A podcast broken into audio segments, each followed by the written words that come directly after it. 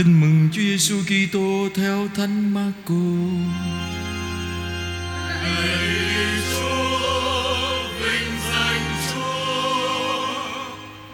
Khi ấy vừa ra khỏi hội đường Ca Phác Na Um, Đức Giêsu đi đến nhà hai ông Simon và Andre. Có ông Giacôbê và ông Gioan cùng đi theo. Lúc đó bà mẹ vợ ông Simon đang lên cơn sốt nằm trên giường. Lập tức họ nói cho người về tình trạng của bà. Người lại gần cầm lấy tay bà mà đỡ dậy. Cơn sốt dứt ngay và bà phục vụ các ngài. Chiều đến khi mặt trời đã lặn, người ta đem mọi kẻ ốm đau và những ai bị quỷ ám đến cho người. Cả thành súng lại trước cửa. Đức Giêsu chữa nhiều kẻ ốm đau, mắc đủ thứ bệnh tật và trừ nhiều quỷ, nhưng không cho quỷ nói vì chúng biết người là ai. Sáng sớm, lúc trời còn tối mịt, người đã dậy đi ra một nơi hoang vắng và cầu nguyện ở đó. Ông Simon và các bạn kéo nhau đi tìm kiếm. Khi gặp người các ông thưa, mọi người đang tìm thầy. Người bảo các ông, chúng ta hãy đi nơi khác, đến các làng mạc chung quanh để thầy còn rao giảng ở đó nữa, vì thầy ra đi cốt để làm việc đó. Rồi người đi khắp miền Galilee Rao giảng trong các hội đường của họ Và trừ quỷ Đó là lời Chúa Lời Chúa Kitô, ngài thèm Chúa. Anh chị em thân mến Trong không khí của những ngày cuối năm Chúng ta có lẽ cũng rất là trộn rộn phải không ạ? nôn nao, nhiều thứ, lo toan. Tôi có hỏi thăm nhiều người, mười người hết chín người đều nói với tôi là năm nay khó khăn quá cha. Năm nay khó khăn quá. Rồi có người chuyên về làm về kinh tế đó nói với tôi là năm nay khó mà năm sau còn khó nữa cha nên cha đừng lo còn khó nữa chưa hết đâu nghe tới đó thì mình nghe cũng chạnh lòng phải không ạ tại vì à, có lẽ mỗi chúng ta ai cũng kinh nghiệm cái chúng ta vừa mới thoát khỏi covid thì chúng ta rơi vào một năm sống đầy chật vật.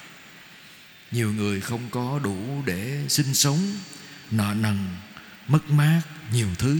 Mình chưa vượt qua được cái này, mình phải đụng cái kia. Do đó chúng ta thấy trong bài đọc một, ông Job, ông nói cho cuộc đời mình, cuộc đời người giống như một hơi thở, chỉ đầy cái sự đau khổ, nặng nhọc mệt mỏi, vất vả, làm sao mà qua được? Và tôi nghĩ đó là những gì mà nhiều người chúng ta cũng đang đối diện. Vậy thì trong thánh lễ này, có cái gì để chúng ta lấy lại hy vọng và niềm tin vào một năm sắp tới, thưa anh chị em? Và có lẽ lời Chúa trong tin mừng Thánh Marco là một sự an ủi rất lớn cho chúng ta khi chúng ta nhìn vào Chúa Giêsu. Chúa Giêsu sau khi đã chữa lành cho một người bị quỷ ám, bị thần ô uế ám ở trong hội đường. Chúng ta nghe vào tuần trước, thì tuần này chúng ta thấy buổi chiều hôm đó chú Chúa về nhà ừ, của ông Phêrô. Căn nhà đó bên bên Israel vẫn còn đó anh chị em. Về nhà ông Phêrô và chữa lành cho bà mẹ vợ của ông Phêrô. Có cái này tôi hỏi anh chị em vậy vợ ông Phêrô đâu? Tôi không trả lời nên anh chị em về uh, search trên Google thử vợ ông Phêrô là ai để mình biết cái gì đó mình tìm kiếm trong kinh thánh hả? vợ ông Phêrô là ai mà tại sao chỉ nói đến bà mẹ vợ thôi mà không nói đến vợ? Nhưng mà đây cũng là một cái biểu tượng anh chị em người mẹ vợ giống như là một người một người lo toan cho gia đình. Mà khi người người mẹ vợ đó bị bệnh nghĩa là không có ai lo cho họ. Vậy thì cái bối cảnh lúc đó là gì? Họ chạy tới nói với Chúa để làm chi vậy? Một số nhà chú giải kinh thánh nói đó là vì họ sợ Chúa sẽ bị ảnh hưởng vào ngày sa bát Và anh chị em biết người Do Thái, cái luật về về trong sạch nó rất là quan trọng. Vì nếu như mà một người bị bệnh, họ sợ người kia cũng bị lây Hay là bị ô uế, không có trong sạch rồi ảnh hưởng đến họ, Nên một số người cho rằng họ nói với Chúa để cho thấy rằng trong gia đình họ đang gặp khó khăn, chúa đừng có vào. Chúa sẽ gặp rắc rối, bị lây, hoặc là khó khăn quá, họ có ai phục vụ chúa. Nên họ đang gặp khó khăn trong gia đình họ. Cái này nó rất gần cuộc đời chúng ta. Nhiều khi ngày tết đó, anh chị em, nhiều khi mình có gì không vui á, mình cũng ngại tiếp người khác, phải không ngại tiếp khách. Có nhiều bạn tâm sự với tôi, nói tết này con không muốn về nhà tại con không làm ra tiền. Con xấu hổ với bố mẹ. Con không biết có nên về nhà không?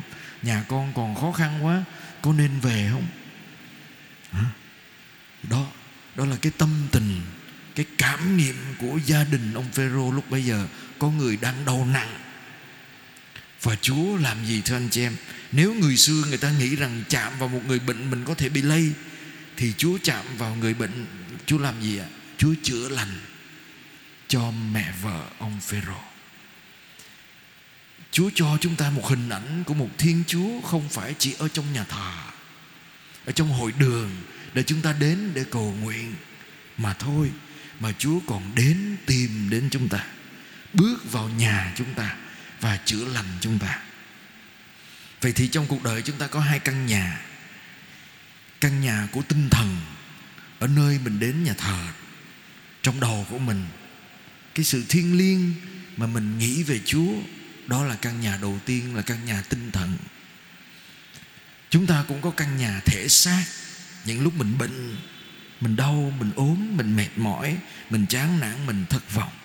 Và chúng ta thấy Chúa không chỉ đến với chúng ta theo kiểu suy nghĩ trong tinh thần, mà Chúa muốn đến với chúng ta, Chúa chạm vào chúng ta cả thể xác của mình do đó chúng ta nhận mình thánh Chúa đó anh chị là cái giây phút thiêng liêng vì Chúa bước vào nhà chúng ta. Có nhiều người nói với chúng tôi trời ơi, con tội lỗi quá con sợ con không dám rước Chúa. Ừ. Có nhiều người nói với tôi là con của con không có đi lễ con cũng mắc cỡ với Chúa con không dám rước Chúa. Nó càng cảm nghiệm mình yếu đuối bao nhiêu mình càng phải rước Chúa bấy nhiêu. Để Chúa chữa lành cho mình. Chúa đến để chữa lành cho mình chứ không phải Chúa đến để mắng mình, để lên án mình, để phạt mình. Không phải anh chị em. Mình đến để suy niệm về Chúa, để cầu nguyện với Chúa. Nhưng xa hơn nữa là để mình nhận Chúa vào nhà của mình, thể xác của mình, để Chúa chữa lành cho mình. Điểm thứ hai, tôi muốn mời gọi anh chị em suy tư. Sáng hôm nay, trong thánh lễ cho giới y tế công giáo đó tôi nghe một ngành, một một người thầy, giáo sư đại học y dược. Thầy dạy trong đại học y dược. Thầy tốt nghiệp đại học Harvard đó, anh chị em. Thầy chia sẻ với tôi, bác sĩ là giáo sư. Thầy chia sẻ với tôi trong một cái nghiên cứu đó, anh chị em. Ở bên Ấn Độ, người ta nghiên cứu ở thành, ở tỉnh bang Kerala Ấn Độ, miền Nam Ấn Độ. Tôi đã từng ở đó rồi người ta nghiên cứu 10.000 bác sĩ nhân viên y tế bác sĩ nhân viên y tế từ sinh viên năm cuối của y khoa cho đến những người mà à, chuyên khoa 1, chuyên khoa 2, bác sĩ cấp cao chuyên môn 10.000 người trong vòng 10 năm Vậy cái giả thiết người ta đặt ra là bác sĩ sẽ là người sao ạ? À? Sống lâu, khỏe nhất phải không ạ? Bác sĩ phải biết lo cho mình chứ Và người ta đặt ra cái giả thiết là những bác sĩ biết chăm lo cho sức khỏe của mình.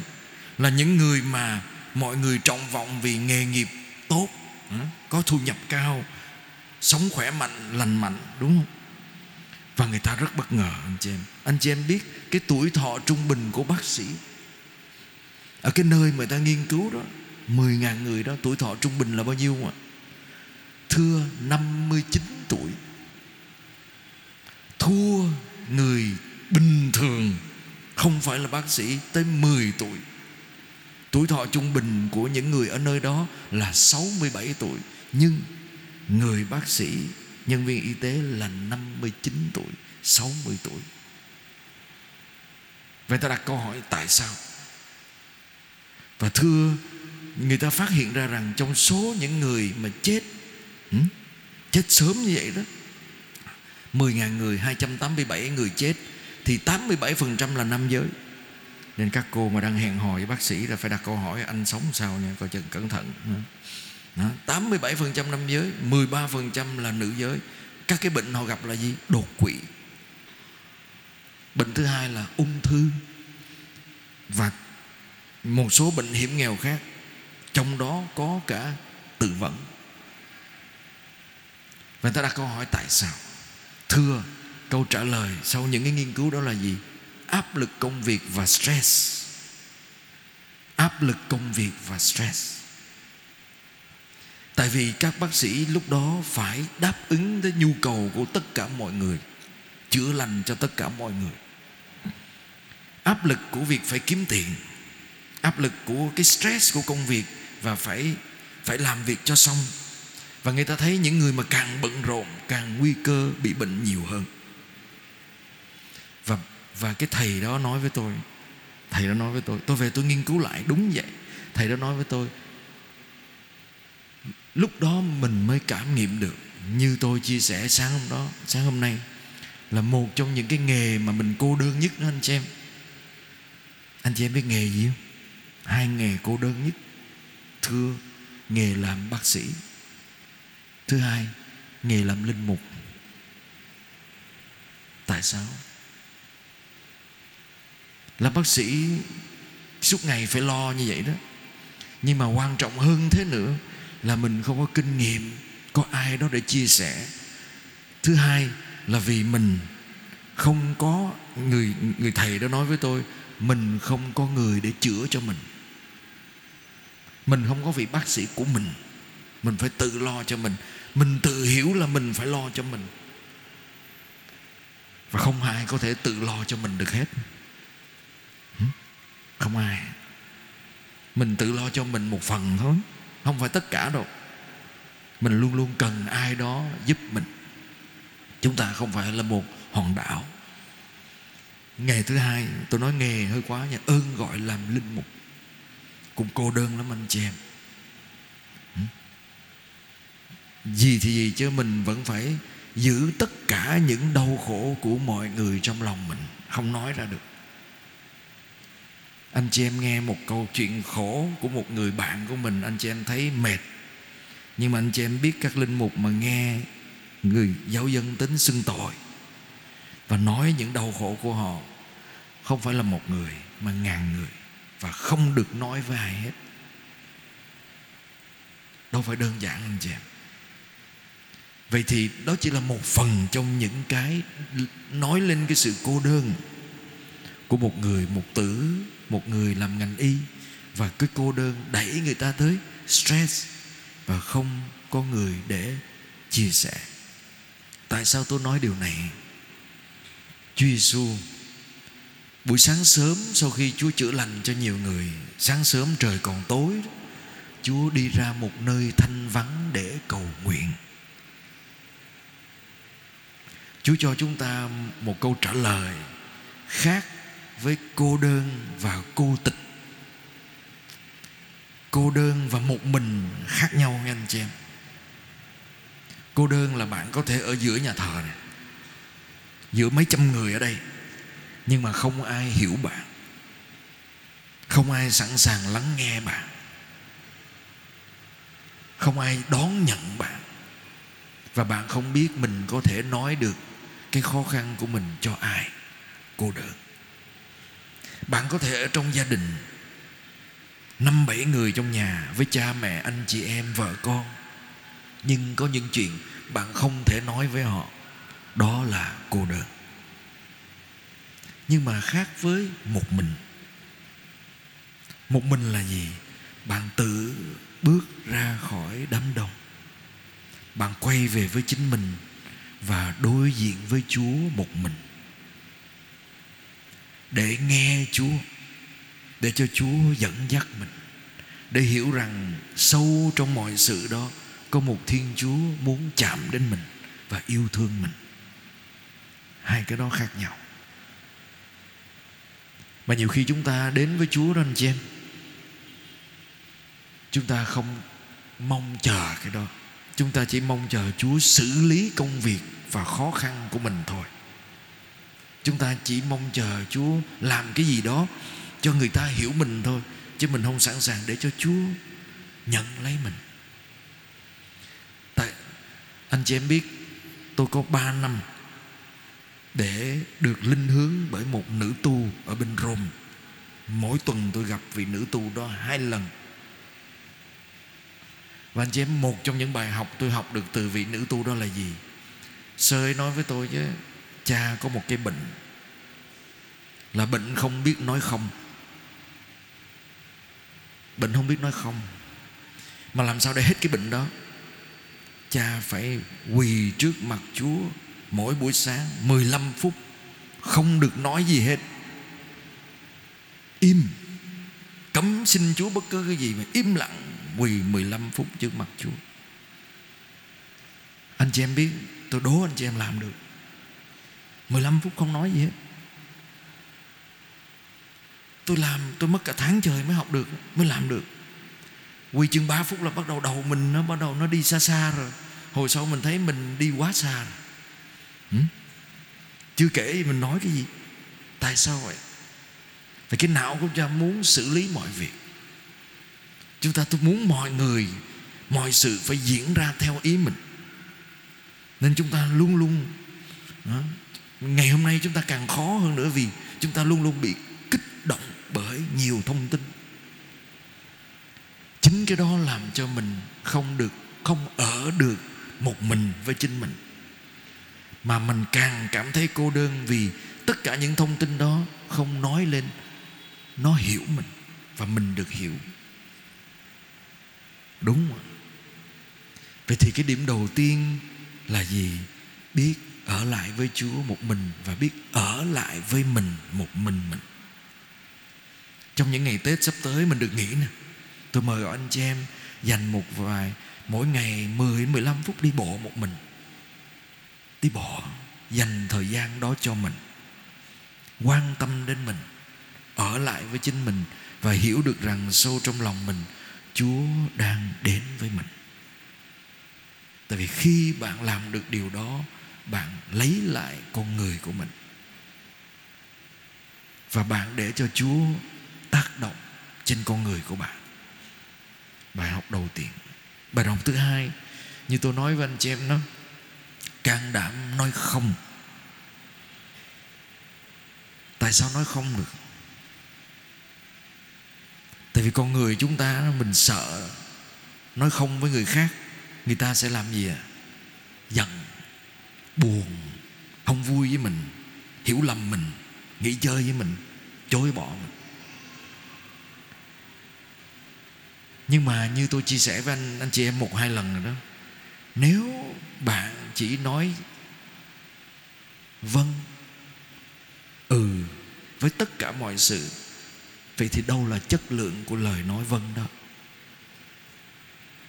Hay là người ta nói ngồi ngược lại bằng tiếng Anh if you always if you cannot say no, so what is the quality of your yes? If you cannot say no, what is the quality of your yes? Chất lượng của yes của bạn ở đâu? Nếu bạn không biết nói không.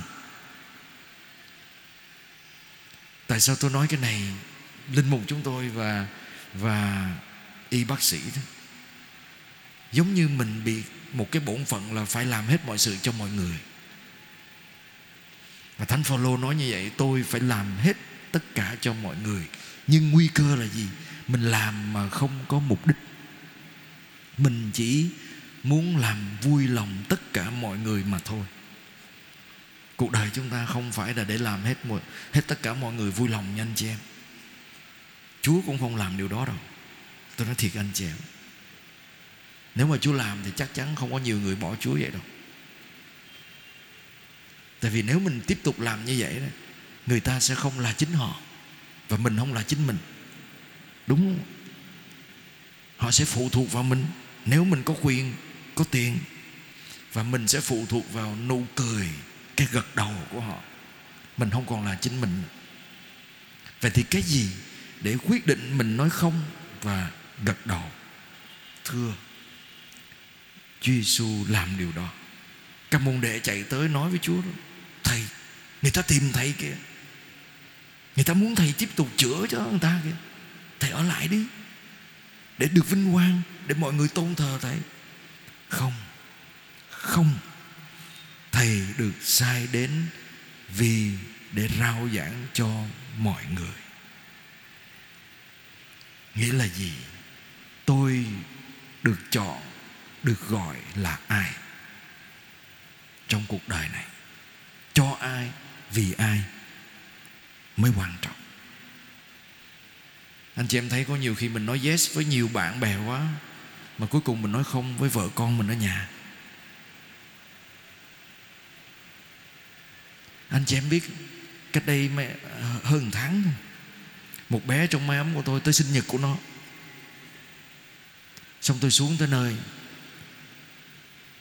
tôi đi lo hết chỗ này chỗ kia xong xuống tới nơi. Tôi đến nó tới nó cha hôm nay sinh nhật con.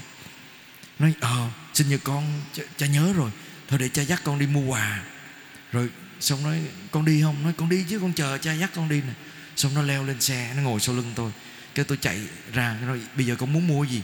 Nó con không muốn mua gì hết. Ủa không muốn mua gì sao đi chi?